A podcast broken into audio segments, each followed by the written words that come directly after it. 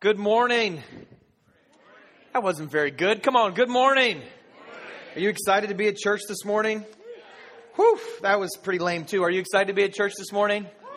All right, fair enough. Me too. Welcome. If you're new here, uh, welcome. My name's Justin. I'm the lead pastor here. Very excited that you have decided to join us. Uh, it is just a wild time. There are so many good things happening right now. Um, I just came from the Encounter. I'm going to push that over there. Uh, I just came from the Encounter weekend. We've got about forty people or so um, in Madison, Connecticut at a retreat right now. And um, just seeking God. I got to teach on the filling of the Holy Spirit this morning already. And uh, saw God do amazing and powerful things. And so uh, this is round two for me. And I get to talk about money this time. So really exciting. And uh, last night was uh, was back in... Uh, in East Rock for our East Rock location. If you're new here, this may sound a little strange, but um, here at City Church, we're just convinced that church has virtually nothing to do with a location. Somebody say amen. And has everything to do with the people of God, has everything to do with people that are committed to Jesus and committed to one another. And so um, we meet at all different locations right now. There's a service going on in Bridgeport that is uh, that is going through the same teaching, as a matter of fact. And so it's exciting to see all that God is doing. Lots of just really kind of exciting stuff going on.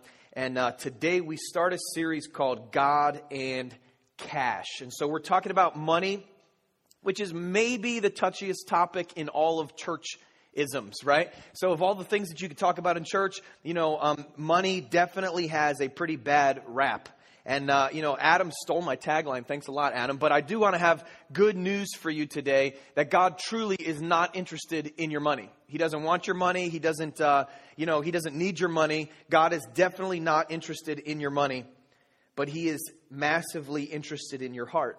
And um, intertwined within your soul, there is this thing that connects your heart and your money. And so there's a lot of questions about money, and people have a lot of issues with money. And certainly the church has done a lot throughout history to give people reason to not trust uh, Christians and churches and leaders in regards to money. And so, you know, in the area of finance, people think, well, you know, how are the finances being handled, and how are, you know, things going to be managed? And we're going to actually unpack a lot of that in the next few weeks. But uh, I want to get to a couple of the root issues here that we struggle with.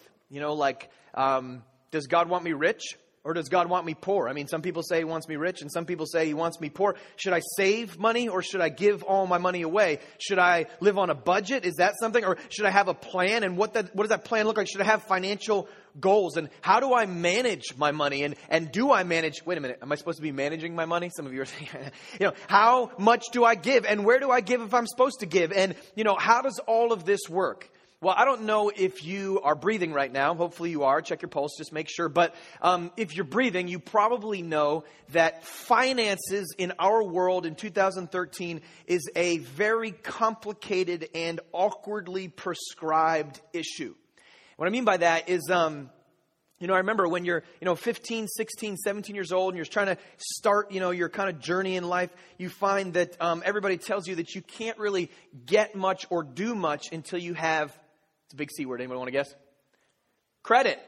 You know, you guys didn't get that. Credit. You need credit, right? And so you need credit. And so you're going to have a score, and they're going to tell you how good you are. It's like the S A Ts for the adults, you know, like you have to have a credit score, and it's important that your score is good because that enables you to do things like buy a house or all these other things. And so, you know, it's important that you have a credit score. And so you've got to get a credit. This one's easier. Oh, thank you. Very good. Well done. A credit card. Yeah. So you need a credit card so you can get a credit score. And, and, and so you've got to get this card, and, you know, but then the problem is, you know, you, you don't have a credit card, and so you need a credit card, but nobody will give you a credit card because you don't have any credit. Has anybody experienced that reality? It's like, what the heck am I supposed to do here? You know, con somebody into a Macy's card or something like that, and then you can start this process. And then once you have that, you know, you go to college. And if you go to college, which many of us have and many of us do, you find that they charge you a lot of money. It's like, what the heck? This book is like four hundred fifty bucks. It's a terrible book that nobody even wants to read, and you're going to charge me that much money. And yes, they are. And they're going to update the edition every year so that you have to buy it. Even if it means they just change the page one or two, you know, it's like, oh, well, now page four is page seven. So you're not going to be able to follow along. And so we put new pictures in there because we wanted you to pay another four hundred bucks this year, you know? And so college professors say, amen. And so it's true. That's really what they do because they got to pay these guys somehow, right? And so they, they crank up the, the cost of everything, right? And so now I'm going to leave college with, I don't know, twenty thousand dollars, thirty thousand dollars, forty thousand dollars, fifty thousand dollars, sixty thousand dollars in debt, but I've got my credit card, so at least that helps me get by, sort of, I think, kind of. And then you get out of college and maybe you got married, or maybe you bought a house, or maybe you got a car, and so maybe you took out a car loan, and then maybe you got, you know, a house loan, and so now you've got a car loan, a house loan, a credit card loan, you know, and then you're you're trying to, you know, deal with all these things, you're trying to manage this, and you've got those student loans that is like seven billion dollars you have to pay back every month, and then you've got lights that just got darker, and then you've got all types of things that, you know, are, are Lord, um, that are uh, that are pressuring you, and now you find yourself maybe five years, ten years, twenty years out of this thing. You're still paying back student loans on a degree you're not even using, and you're already feeling all the pressures of this stuff, so much so that, dude, you need a vacation. Of course, you haven't planned for it, so let's get some more debt and go on vacation. You deserve it, don't you? I want to uh, start with some disclosure, some personal disclosure, so that you can, um, so that you can know where I'm coming from. Okay, uh, because I do understand that I'm walking into this with a deficit already. Just because I'm a preacher, just because this is a church, and we're talking about money, um, I've got two strikes against me already. So let me just uh, let me just unpack a couple things. I believe that in the church, let me set the bar first. That uh, leaders specifically should have an impulse towards simplicity, that they should, and I've preached on this before, you guys know, if you go back to our series on uh, the disciplines that we did in August, you'll find that we did an entire an entire talk on simplicity. Believe that leaders in the church should have an impulse towards simplicity, but they should be paid fairly, that they should be wise with their finances, that they should prepare for the future, that they should always provide for their family, and that they should lead the way in generosity, always with an eye for eternity, not for temporal. That's what I believe. And my wife and myself have done this perfectly. So it's all you that are messed up. No, we obviously, we haven't. We haven't done it perfectly. You know, a little bit of our journey, we started in two thousand four, launched this nonprofit ministry, this traveling ministry. We're all over the place, different uh, churches, ministering, preaching, playing music. And our salary at that time was seven hundred dollars a month. Whew, we were loaded. It was awesome. We had all this extra cash lying around. And no, our, our mortgage, we had bought a house, a multifamily house, and the mortgage on the house total was about fifteen hundred dollars a month. And so here we were with seven hundred dollars a month. Our bills were about twenty-five hundred dollars, twenty-six hundred dollars a month, uh, starting off in two thousand four. Oh, those are the days. And, uh, and, you know, that's reality. We were pretty short, you know, but we trusted God and we saw God work miracles. Uh, when we started the church, one of the first things we did is, uh, you know, Justin doesn't set his own salary. We have a board of advisors that sets my salary that uh, when you go to the membership class, you can learn more about. And uh, in two thousand eleven, we bought a, another home. We have our multifamily that we rent out now, but we have another home that we purchased. It's a three bedroom. It's about, you know, um, I don't know, two hundred thousand square feet.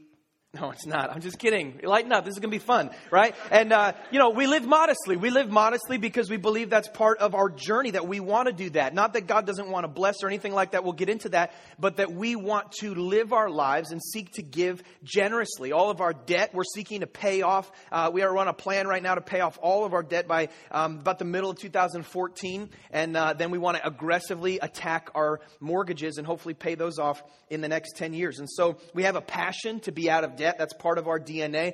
But we're humble, we seek to be, and we're honest, at least we seek to be, and we seek with all of our hearts to honor Jesus with our money.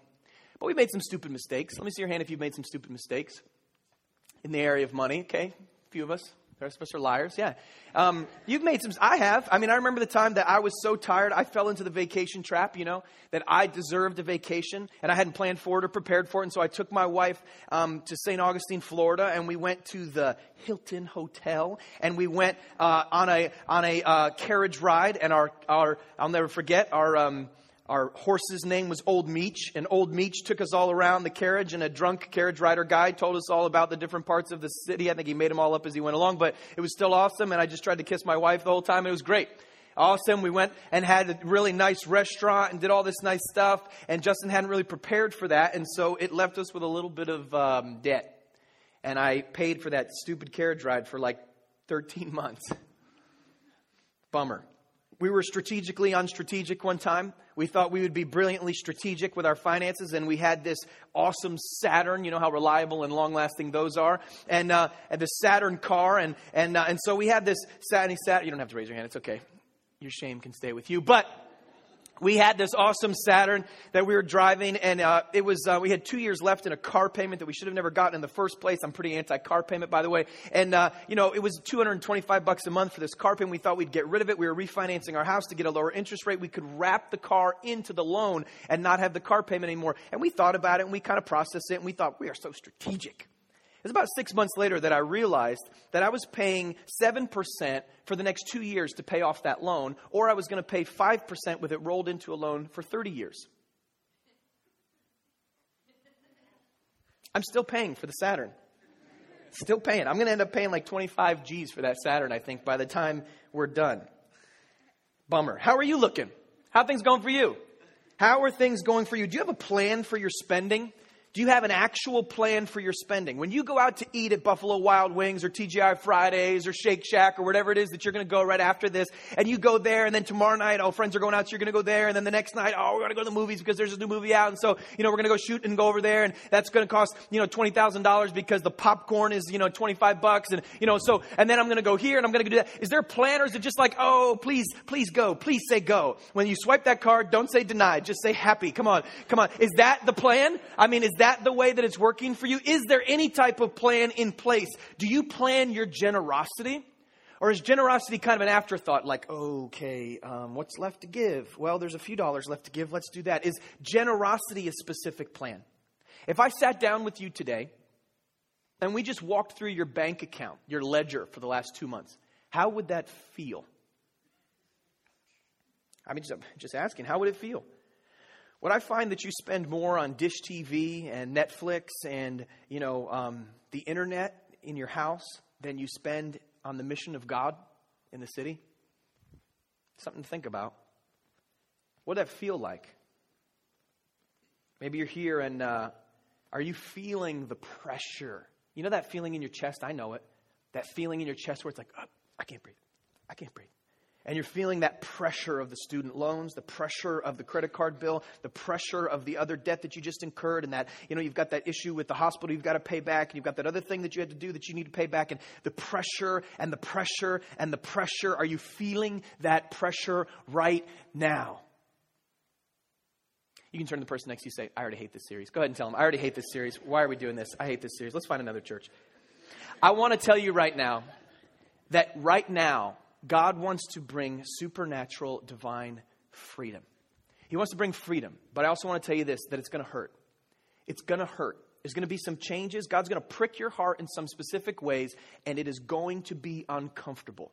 So I want you to engage that from the beginning. If you have a Bible, go to First Timothy chapter six. First Timothy chapter six. This is just kind of a foundation. We're going to dig into a whole bunch more stuff the next couple of weeks. I want to set the foundation this morning. First Timothy chapter six, we're talking about perspectives today, different perspectives on finances. And um, I want to give you, if you, those of you that are like note takers, that you've been passionate, we just went through this Awaken Me series and you didn't really have anything to write down. You're like, ah, I need to take some notes. I've got a really good note taking sermon for you today. So you can write at the top of your, you know, uh, page, a good investment, okay? A good investment. You can write that right on the top of your note-taking page if that's what you like to do. And I'm going to actually give you points today, so it's going to be very exciting for some of you type A people who feel like you accomplished something when you leave. So that's wonderful. Verse seventeen of First Timothy chapter six. You ready? No one says anything. Great. As for the rich, in this present age, charge them not to be haughty, nor to set their hopes on the uncertainty of riches, but on God, who richly provides us with everything to enjoy. They're to do good and be rich in good works, to be generous and ready to share, thus storing up treasure for themselves as a good foundation for the future, so that they may take hold of that which is truly life. Let's pray. Father, thank you for the word of God. Thank you that in the craziness of this life, with all of the chaos, that we can still come back to something written two thousand years ago, and it is just as pressing and pertinent and alive as the day it was written down. Thank you for eternal truth that we can base our life upon. Thank you that when relationships fail and when circumstances fail and when everything around us is uncertain, you never change. Holy Spirit, I invite you right now. I invite you right now, we humble ourselves and we confess that we're not that brilliant, that we're not that amazing, that we need you so desperately. We come to you poor in spirit because we know that when we do, you give us the kingdom. God, we humble ourselves right now, and I ask something supernatural takes place in the next few minutes. Father, I pray that um, that people today, every one of us, would not hear the voice of a man, but that God's speaking today in a very clear and specific way to each of our hearts, we would hear the voice of God. Talk to us, Holy Spirit, through your word. We welcome you now. Amen. Amen. Scripture has a lot to say about money. Actually, it's kind of an awkwardly significant amount of Scripture that is given to this topic of money. Um, two-thirds of Jesus' parables deal with money or possessions. You know, uh, the Gospels, one out of every ten verses deals with financial issues in the Gospels. Uh, there's about twenty-three hundred verses together in the Bible that deal some level with financial issues. And uh, it's because this is a massively important topic. And it's not important, again, because God wants your money. It's important because God understands that your heart and your money so easily, in fact, I would even contend that naturally, they get interwoven together. And so it's a big deal. And so the way that you handle your money is a clear indication of what's happening in your heart. And so it's very important to God how you handle your money, not for for the sake of the money, but for the sake of the heart. And so he cares. He cares about the dollars you have. He cares about the way you spend. He cares about these things. And in this passage we're going to look at today in First Timothy six, we're dealing with a specific contingency of people, right? He targets in this passage the rich. Do you know any rich people? Anybody know any rich people? Maybe you know a couple rich people. Think in your mind right now. Close your eyes. Close your eyes just for a second. How many rich people you know? Think about the first rich person that pops in your head. Think about the first rich person that you thought of right there. Question for you. Do they make more than you do? You can open your eyes now. Do they make more than you? Probably. I mean, they probably do, because most of us, you know, when we think of someone rich, we think of Bill Gates, or we think of, you know, Warren Buffett, or we think of these people, or maybe you think of somebody else. But here's the question I want to ask you today, and this is a life-shattering, paradigm-altering idea. Who are they rich compared to? Are they rich compared to mom? Or maybe it is mom. Are they rich compared to you? The majority of the time we think of rich people, we think of someone that's wealthier than me. And so this interesting nuance about finance that is very difficult for us to grasp is that spending expands to fill income. What I mean by that, anybody that's ever gotten a raise can say amen. Spending expands to fill income. So you're making forty thousand dollars and you're feeling like, gosh, if I made one hundred, I would be loaded. And then you get a raise or things change and shift around, and now you're making close to one hundred, and you're thinking, good night, if I just made two hundred, I'd be rich. Those people that make two hundred, they are rich. And then maybe maybe you're making two hundred, and you're saying, you know, Justin, the truth is I make two hundred, but I'm not rich because I have all these other things. See, I've got this, and I've got that. I got to deal with this. I got, I'm not really rich, even though I make two hundred on paper, and it's me and my spouse, and it's together, whatever. I make two hundred, but those people that make four hundred, they're rich. And those people that make four hundred, they say, oh, you know, it's true. You know, I do make four hundred thousand. That may seem a lot to you, but if you look at the course of my life and all the different things I have to deal with, the truth is, even though I make four hundred, I'm not that rich. If I made eight, I'd be rich. See, rich is a moving target. Rich is something that shifts. Rich can be defined specifically in American culture, in most of our minds, as more than me. Rich is more than me. Because I'm not rich, I know that, but I know somebody else is that has more than me, and so rich equals more than me. So that could be one hundred, two hundred, three hundred, four hundred, five hundred. It could be fifty bucks if you're broke. Rich is more than me. And so whatever the number is for you, this ambiguous idea of rich can't get nailed down. So what do you got to do? Well, I would encourage you to do something terrifying. Isn't that what you want to do when you came to church today? Zoom out. Zoom out with me. Zoom out. And for a moment, consider the perspective of God. Consider the perspective of God past just Americans, because God doesn't see just Americans, to the whole world. Zoom out for a moment. Look at the seven billion people on the planet. seven billion people. Come on, just do this with me mentally right now. You're looking at seven billion people on the planet. God perspective. He sees everyone at the same time. And let's just say, okay, of the seven billion people, we'll take the top, whatever, let's say fifteen percent, and we'll call them rich, right? And the rest, the other eighty-five percent, we'll call them not as rich, right?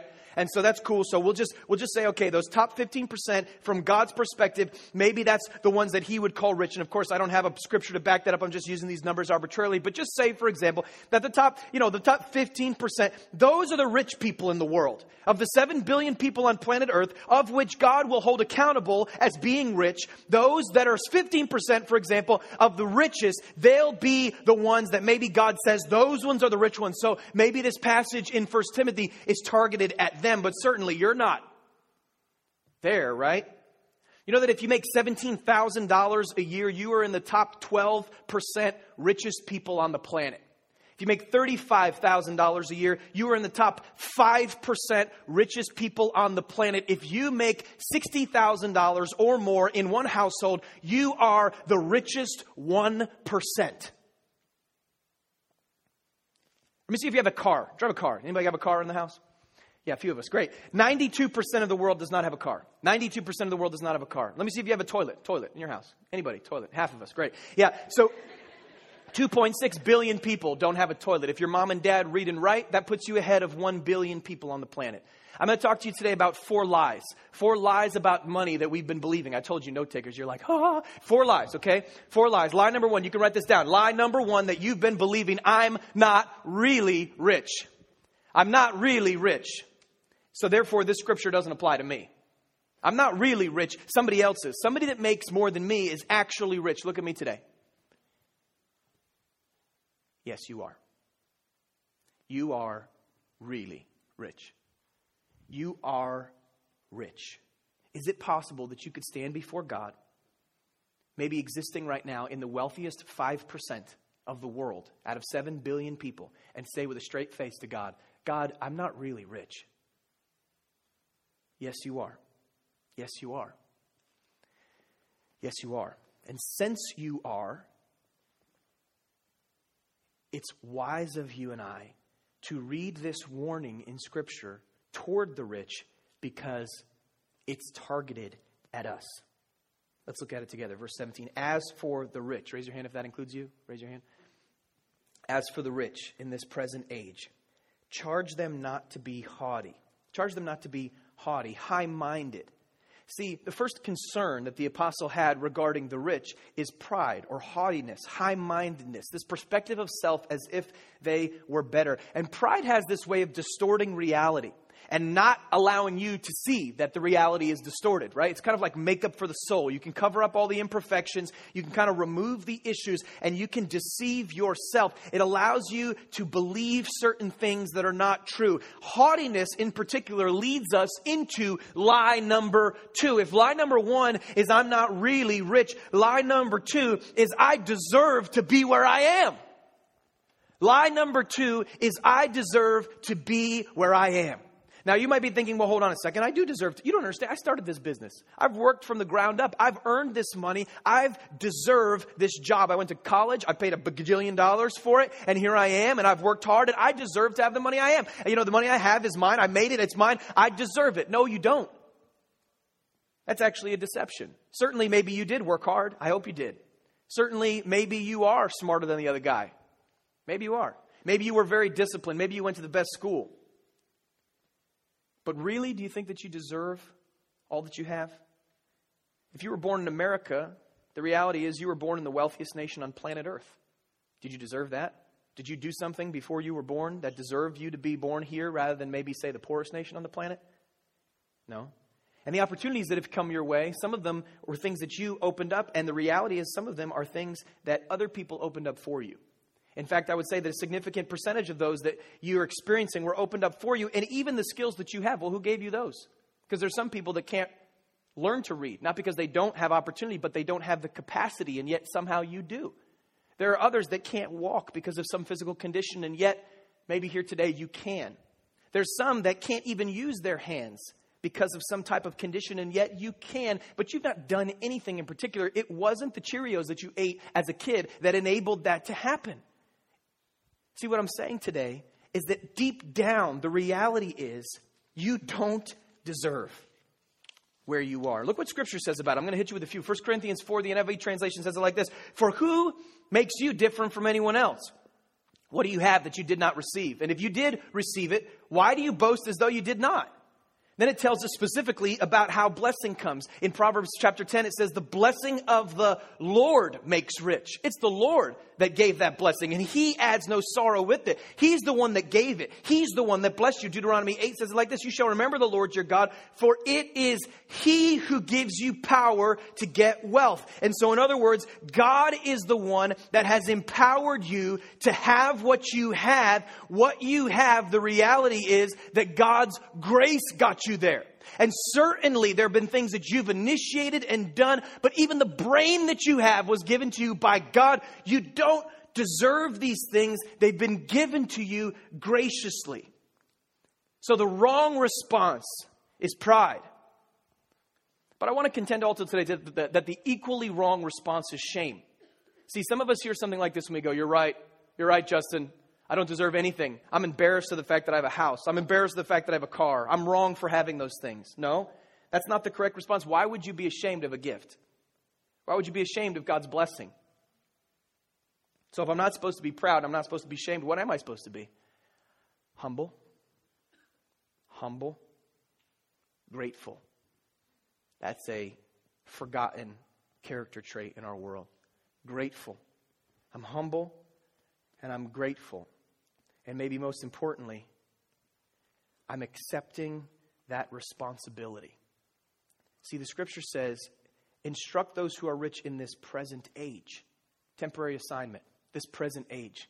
You're not going to be that way all the time. When you move into eternity, none of that income comes with you. And so you have opportunity in this life to carry that responsibility. I'm responsible. I've been given a gift. I'm accountable before God for that gift, and I'm responsible. Let's look at what he says next.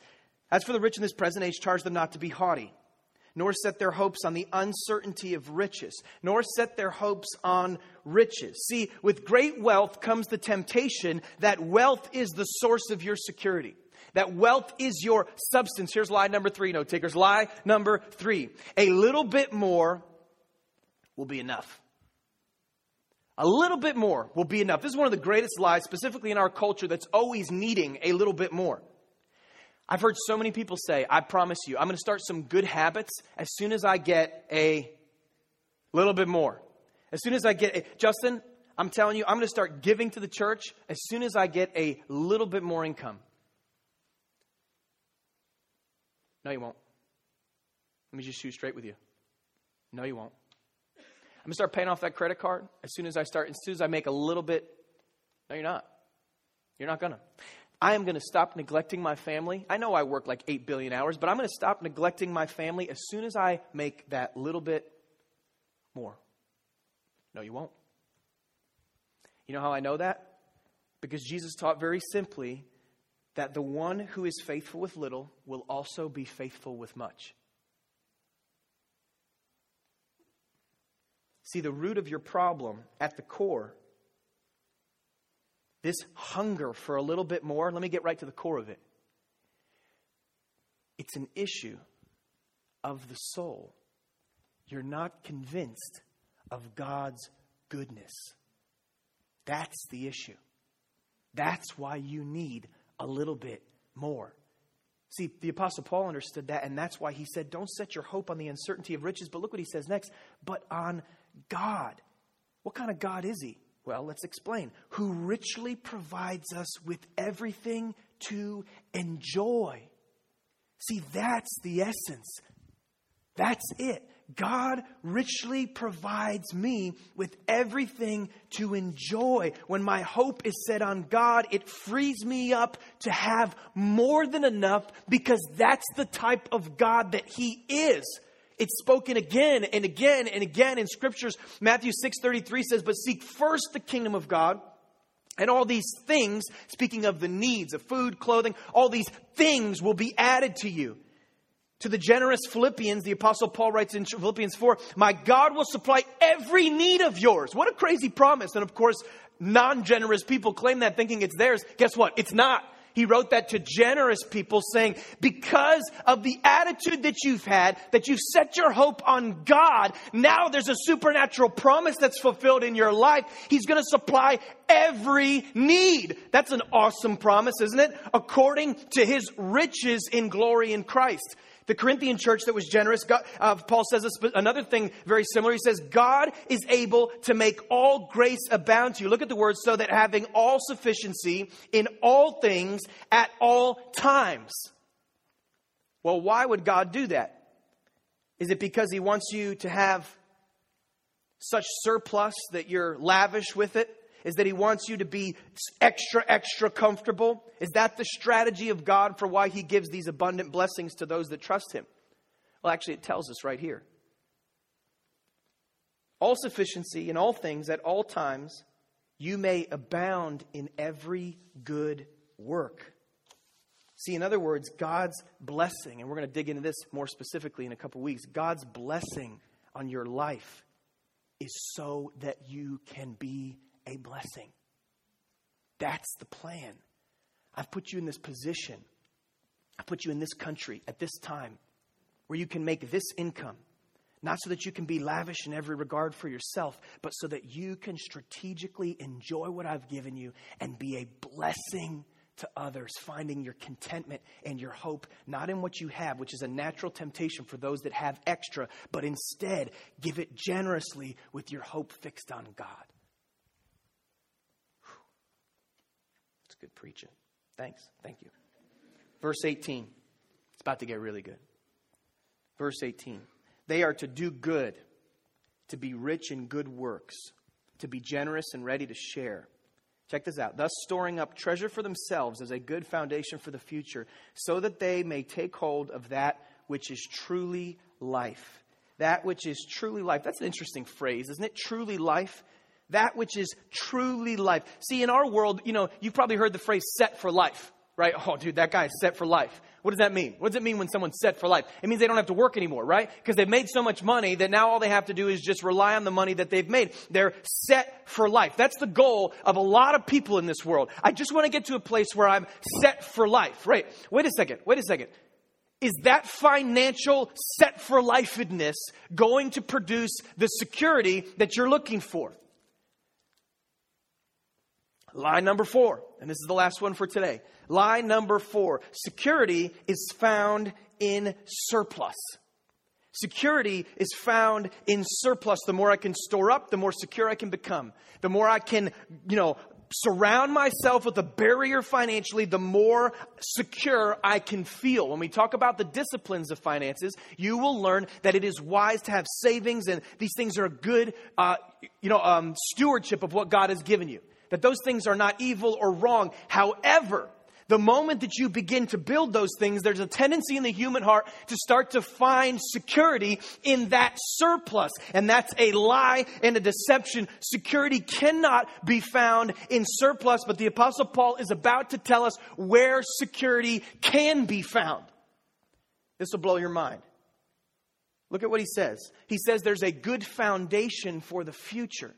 Store it up, so that there's a good foundation for a future. Let me read it again, just because it's going to mess with your head. He says to be rich in good works, generous, ready to share.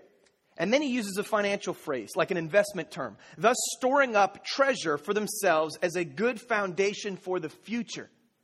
So in other words, he's saying there's an investment that you can make. Follow this. There's an investment that you can make that's greater than any earthly security. Any bank account, four oh one k, any Roth I R A, anything that you could do, any mutual fund, anything that you could do to develop some type of inward security, there is a different type of account that you can deposit in that actually is a good foundation for the future. There's an eternal bank account. That's what he's talking about here. Jesus called it purses or wallets that don't wear out. In Luke twelve. Here, Paul calls it a good foundation for the future. See, God saves you through the blood of his Son. It's a free gift by grace. And then as a follower of Christ, by faith, he gives you the opportunity to be entrusted with opportunities in this life. Stay with me. To make eternal deposits in the next life. He gives you opportunities in this life to make eternal deposits in the next life. Your generosity in this life gets deposited in the next life. That's exactly what it said right here. It says that you're to be rich in good works and generous, storing up a good foundation for the future. Your generosity in this life actually puts in a, an account for you for all eternity, a deposit for the next life, that giving is actually the greatest investment in the world. Storing up a treasure for themselves is a good foundation for the future, so that you may take hold of that which is truly life. If you want to write one thing down, write this down. today. This isn't a lie. This is truth. I told you some lies. You can know how much you believe in eternity by how much you give for God. You can know how much you believe in eternity by how much you give for God. You can know, it's nice to say I believe in heaven. It's nice to say that I believe in these things. It's nice to say I love Jesus. All those things are nice. But the Bible says the demons believe in Jesus. It doesn't do them any good. You can know how much you truly believe, how much you believe in eternity by how much you give for God. That might make some of us uncomfortable. I want you to just let that thought expand in your mind for a moment.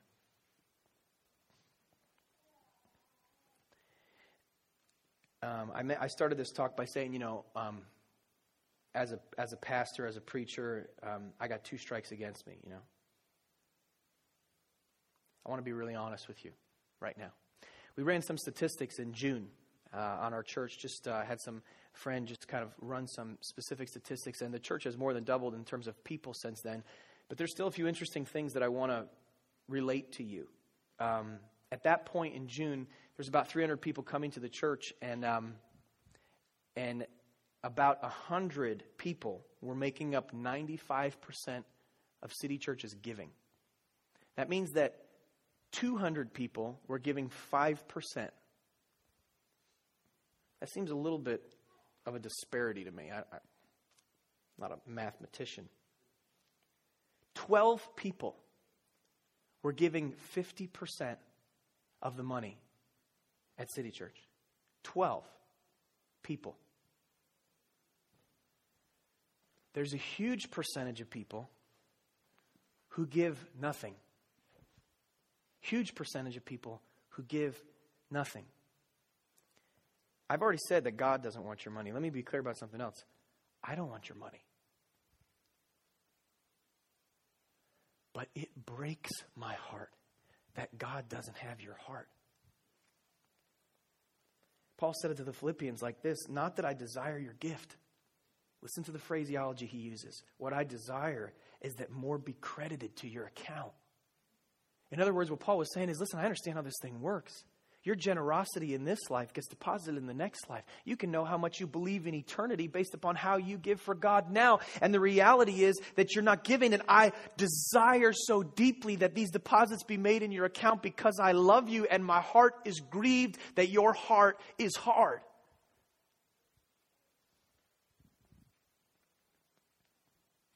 Some of us have the experience that the prophet Haggai outlined in Haggai chapter one to the people of Israel. He said, now therefore thus says the Lord of hosts, consider your ways. You've sown much, you've harvested little. You eat, but you never have enough. You drink, but you never have your fill. You clothe yourselves, but no one is warm. And he who earns wages does so to put it in a bag with holes. Thus says the Lord of hosts, consider your ways. Go up on the hills and bring wood and build the house that I may take pleasure in it and that I may be glorified, says the Lord. You looked for much and behold, it came to little. And when you brought it home, I blew it away. Why, declares the Lord of hosts, because my house that lies in ruins, while each of you busies himself with his own house. Seek first the kingdom of God. A good investment. Talking about a good investment today. A good investment. Generosity is the best investment that you can make. Next few weeks, we're going to be talking about a vision for your finances. We're going to be talking about the disciplines of finances. We're going to be talking about all these things. And these are things, it's like, you know, it's like a shot in the arm. You don't want it, but man, it could save your life. And this isn't the series that I get like pumped up about in the sense of like, can't wait to talk about money. But I do get pumped up about the fact that there are going to be some that catch a hold of this and get free from this deception and from these lies. Because you start to see the reality is, is that I've been hoarding and holding. The reality is that generosity has been an afterthought rather than the first thought. The reality is that these things have not been the center of my heart and my bank account. I might be rich here, but in this next life, I've got nothing stored up. Give you a little map of where we're going, okay? Just to prepare your heart. I'm going to be sharing over the next uh, few weeks and into January some of the stuff that City Church is doing. Lots of really exciting things. You know, we're we're just consistently doing stupid things for God, for the glory of Jesus. And um, we're excited about what God's going to do. I mean, stupid in a holy, righteous, prayed up, fasted, prayer, you know, way. December twenty-second, um, we have four different services that meet on a normal weekend. We're going to cancel all those services on December twenty-second. Okay, so there's not going to be any Sunday morning services here or in Bridgeport. No Sunday, no Saturday night services in East Rock. All of those, uh, December twenty-first and twenty-second, will be canceled. And on December twenty-second at six p.m. at the Schubert Theater, we're going to have our Christmas service. Really excited about that. And uh, believing that God is going to see hundreds of people uh, meet Jesus. We want to see over a thousand people there we're believing God for. And so be thinking about that, be praying about that. We're excited about that. The week before that is December fifteenth. December fifteenth will be the last part of this series. And we're going to do something a little bit um, maybe unique. I don't know, but um, it's certainly unique for us. What we felt like the Lord wanted us to do is God's put all these passions on our heart for two thousand fourteen. And many of them cost a lot of money. And so we've planned our month and our year so that on December fourteenth, every dollar that's given doesn't go to the budgetary issues of two thousand thirteen, but they will all go to the budgetary advances in two thousand fourteen. And so on December fifteenth, every dollar that we give is going to go towards the mission and the vision of the future of what God's called us to do. And I want you to begin to wrestle right now with the thought. Have I lived the reality of generosity? Have I fallen into these lies that I'm not really rich, that I deserve all that I have, and all the lies that would try to deceive me from being who God's called me to be? And what would God have me do to turn the course of my life around? Let's pray.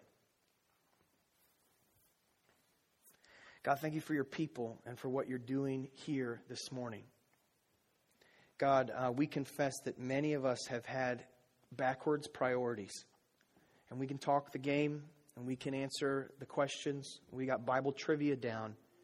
But when it comes down to our money, there's some things we're holding on to.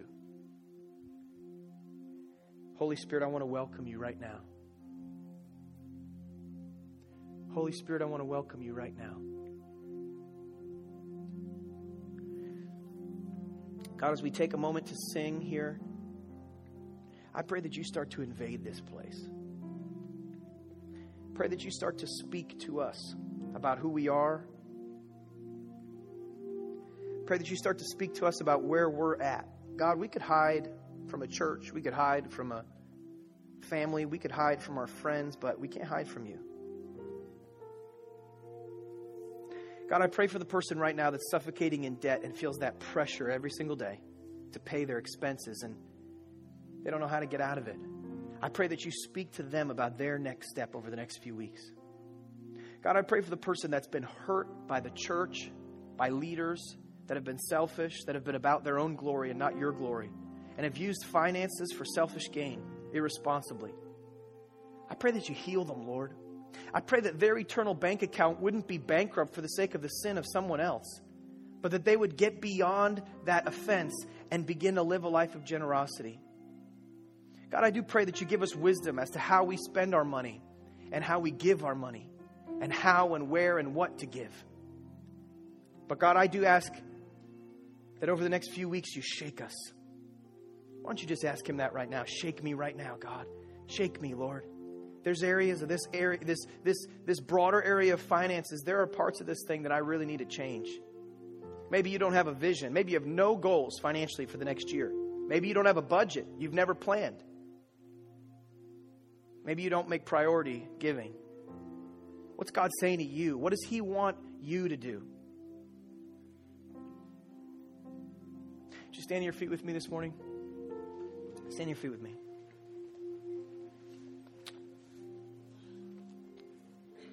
As for the rich in this present age, I charge them not to be haughty, nor set their hopes on the uncertainty of riches, but on God, who richly provides us with everything to enjoy. They're to do good and be rich in good works, to be generous and ready to share, thus storing up treasure for themselves as a good foundation for the future, so that they may take hold of that which is truly life. You have the potential to lose your grip on life because you haven't understood generosity. Take a few minutes now. We're going to sing. And as we sing, this is a chance for you just to worship Jesus, but it's also a chance for you to open up your heart to the Lord and say, God, what are you doing in me right now? God, how are you pressing me right now? God, how are you challenging me right now? I'll be back out to close the service in a couple minutes, but I want you to take this time, these next few moments, just to elevate the name of Christ, to put Him at the throne of your heart. And maybe right now you're wrestling with some things that you have not given over to God. Well, this would be a good time to give them over to Him. This would be a good time to actually surrender, to say, God, those things belong to you. I've been holding on to this. I've been tightly doing this, and it's time for me to open up my hand. It's time for me to trust you. So let's ask the Lord to expose our own hearts as we engage Him in song. We hope you've been challenged and encouraged by this City Church podcast. Visit City Church at w w w dot our city church dot org.